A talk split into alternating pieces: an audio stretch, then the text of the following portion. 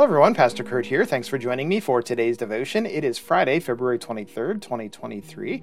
I'll be reading today from the Common English Bible translation. The readings come from the Revised Common Lectionary Daily Reading, and you can find a link to those readings in the show notes below. I also have printed there the readings for today if you wanted to pause this and look those up before we continue. I do encourage you to follow along in your own Bible. Whatever translation you have is just fine. After each reading, there'll be a moment of silence for you to spend time reflecting on the passage, and then myself and Penny Benda will be offering up some reflections and thoughts today. So uh, Penny's going to be doing the first reading, and I will do the second. And so, before we continue, let us pray. Most loving and gracious God, we are so thankful for this time to be together, and we pray as we open these passages that you would open yourself uh, to us, your will, your uh, open our eyes that we may see and our ears that we may hear all that you'd have us know. For this we pray in Jesus' name. Amen. All right, well, here's Penny with our first reading from Genesis chapter 16, verses 1 through 6. Today I'm going to read for you Genesis 16, 1 through 6, and this is in the NIV version. And the heading on this says Hagar and Ishmael. Now, Sarai Abram's wife, had borne him no children, but she had an Egyptian slave named Hagar. So she said to Abram, The Lord has kept me from having children. Go, sleep with my slave. Perhaps I can build a family through her. Abram agreed to what Sarai said. So after Abram had been living in Canaan ten years, Sarai, his wife, took her Egyptian slave Hagar and gave her to her husband to be his wife. He slept with Hagar, and she conceived. When she knew she was pregnant, she began to despise her mistress. Then Sarai said to Abram, You are responsible for the wrong I am suffering. I put my slave in your arms, and now that she knows she is pregnant, she despises me. May the Lord judge between you and me. Your slave is in your hands, Abram said. Do with her whatever you think best. Then Sarai mistreated Hagar, so she fled from her.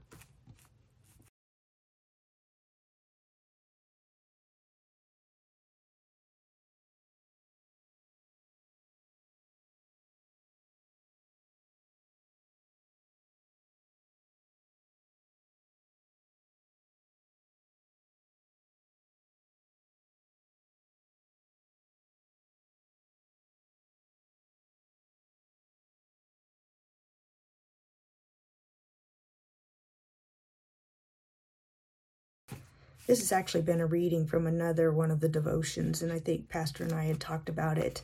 You know, just the fact that Sarai decided to take it into her own hands. She was going to have a child, and she did not want to wait on God to give the child to her. I mean, she was a lady of old age. So she's probably just had no faith, had no faith at all that God was going to do what he said, even knowing he promised her she was going to have a child, or promised Abram that they were going to have a child. So what does she do? She takes it into her own hands and she gives Hagar over to her husband. You know, first of all, most women wouldn't like that idea. I mean, why why would you even think that that would be an option? I have no idea. You know, and at first I thought it was actually Sarai that was treating Hagar bad, but now that I read this again, it was actually Hagar that was upset. And she started treating Sarai bad. So it makes you wonder why was was she jealous because she wanted more of Abram for herself and now she was pregnant and she had to share him or was it because she didn't want to do this in the first place? She didn't want to have a child with Abram or there's so many questions you could probably ask about this and would do we really know? No. We just know that Sarah gave Hagar over to her husband, and then she ended up getting pregnant, and she actually had the firstborn child for Abram. And then she flees from Sarai, you know, because first of all, she was treating her bad. Now Sarai's treating her bad, and now Abram's not going to stick up for Hagar. he tells Sarai to do whatever she wants to with her because it's her slave, even knowing she gave her over to him for a wife. You know, most husbands will stick up for their wives if they feel that it's a just cause and they will stick up for them. but he didn't. He just told Sarai to take care of it herself. So I do feel sorry for Hagar in this case because she was more or less just a bystander. But she did have Ishmael, and uh, Ishmael turned around and went on to be a leader of another group, another group of people for the Bible. So, in some ways, this is all wrong, but it also came down to good in the end. So, I don't know how to how to think about it. That that's what I think, though. I don't have much else to say about it. Thank you, Penny. Our next and final reading for today is from Romans chapter 4, verses 1 through 12, and we're picking up pretty much right where we left off yesterday. Um, if you were if you listened to yesterday's podcast. So again, this is Romans chapter 4, verses 1 through 12. So what are we going to say? Are we going to find that Abraham is our ancestor on the basis of genealogy? Because if Abraham was made righteous because of his actions, he would have a reason to brag, but not in front of God. What does the scripture say? Abraham had faith in God, and it was credited to him as righteousness. Workers' salaries aren't credited to them on the basis of an employer's grace, but rather on the basis of what they deserve. But faith is credited as righteousness to those who don't work, because they have faith in God who makes the ungodly righteous. In the same way, David also pronounces a blessing on the person to whom God credits righteous righteousness apart from actions. Happy are those whose actions outside the law are forgiven and whose sins are covered. Happy are those whose sin isn't counted against them by the Lord. Is this state of happiness only for the circumcised, or is it also for those who aren't circumcised? we say faith was credited to Abraham as righteousness. So, how was it credited? When he was circumcised or when he wasn't circumcised? In fact, it was credited while he still wasn't circumcised, not after he was circumcised. He received the sign of circumcision as a seal of the righteousness that comes from the faith he had while he still wasn't circumcised. It happened this way so that Abraham could be the ancestor of all those who are who aren't circumcised, who have faith in God, and so are counted as righteous. He all he could also be the ancestor of those circumcised people who aren't only circumcised but who also walk in the path of faith, like our ancestor Abraham did while he wasn't circumcised.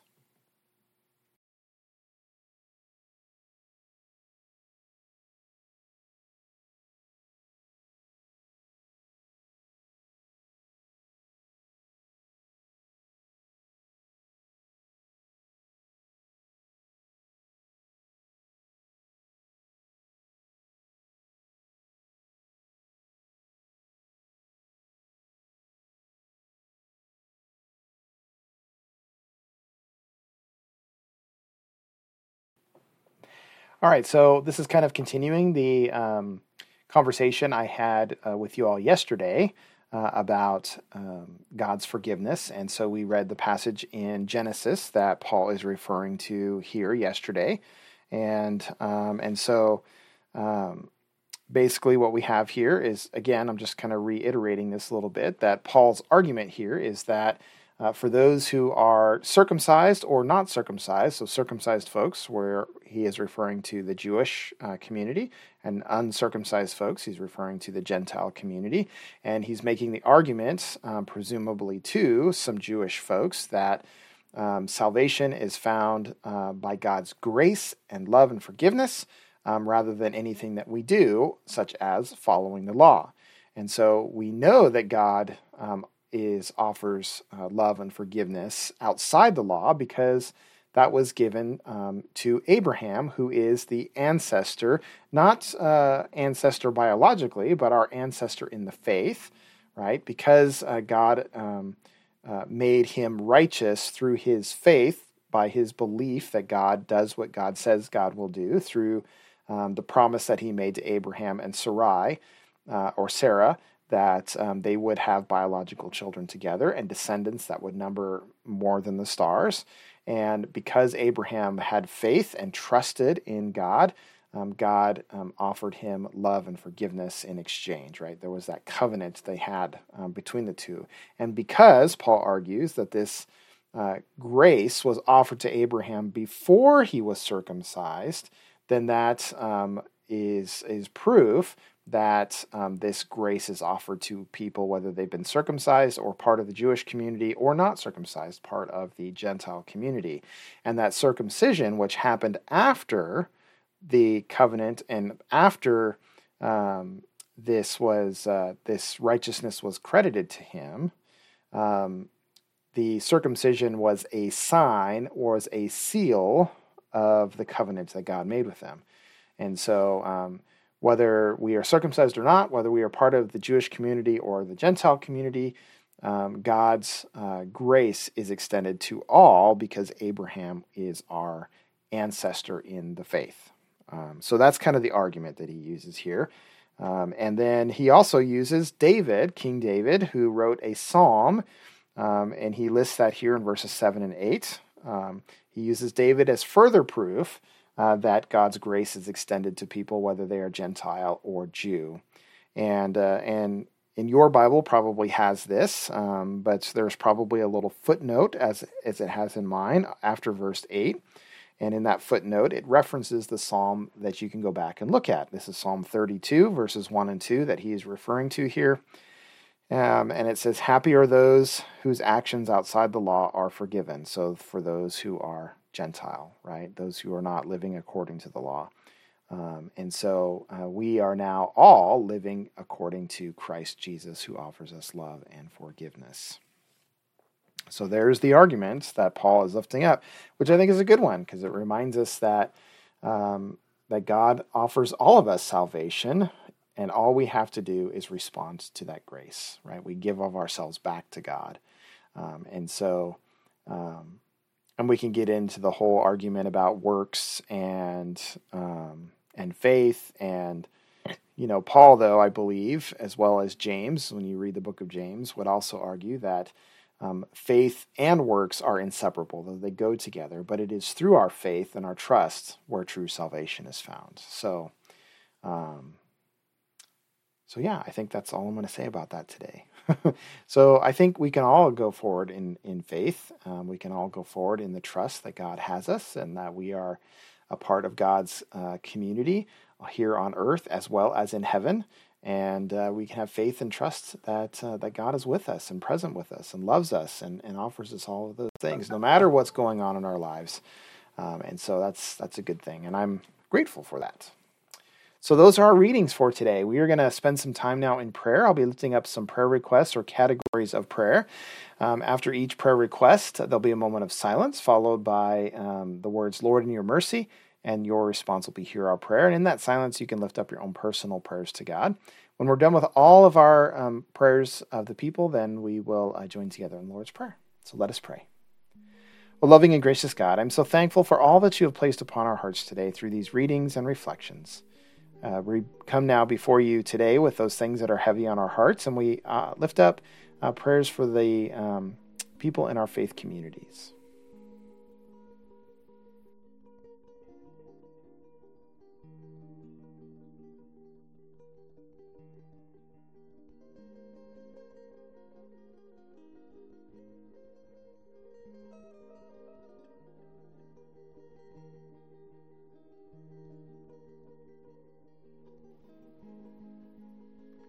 Lord, in your mercy, hear our prayer.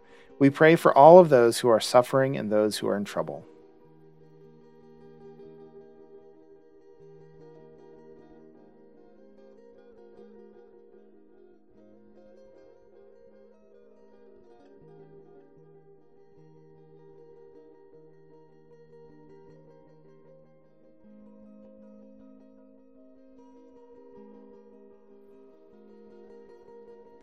Lord, in your mercy, hear our prayer.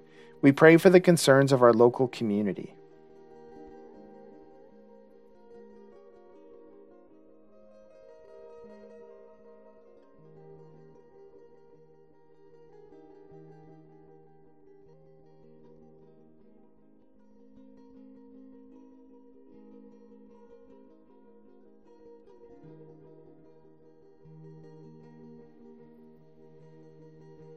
Lord, in your mercy, hear our prayer.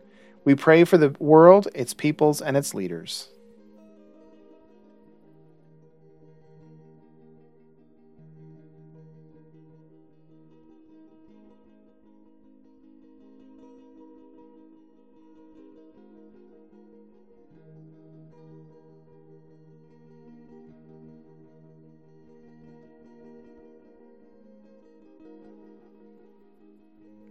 Lord, in your mercy, hear our prayer. We pray for the beautiful earth you have given to our care.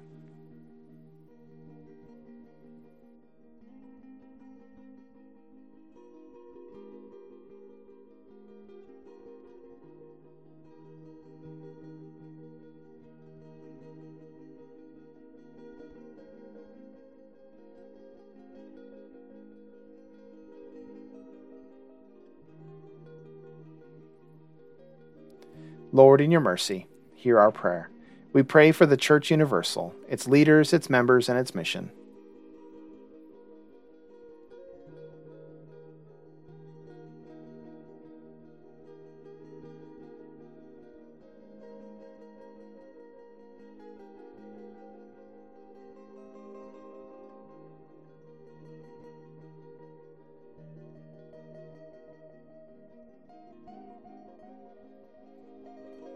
Lord, in your mercy, hear our prayer. Lord God, we lift all this before you, praying for healing, comfort, strength, peace, and wisdom as we pray the prayer you taught us. Our Father, who art in heaven, hallowed be thy name. Thy kingdom come, thy will be done, on earth as it is in heaven. Give us this day our daily bread, and forgive us our trespasses, as we forgive those who trespass against us. And lead us not into temptation, but deliver us from evil. For thine is the kingdom, and the power, and the glory forever. Amen. Well, that's all for today's devotion. I hope you were able to hear a word from God for your life today. If you have any questions, suggestions, or prayer requests, or would like to share with me some of your own thoughts and reflections on today's reading, I would love to hear from you. And you can send those to the show email at admin at pastorcurt.com. May you go forth today in peace, shine the light of Christ everywhere you go. Until next time, have a blessed day.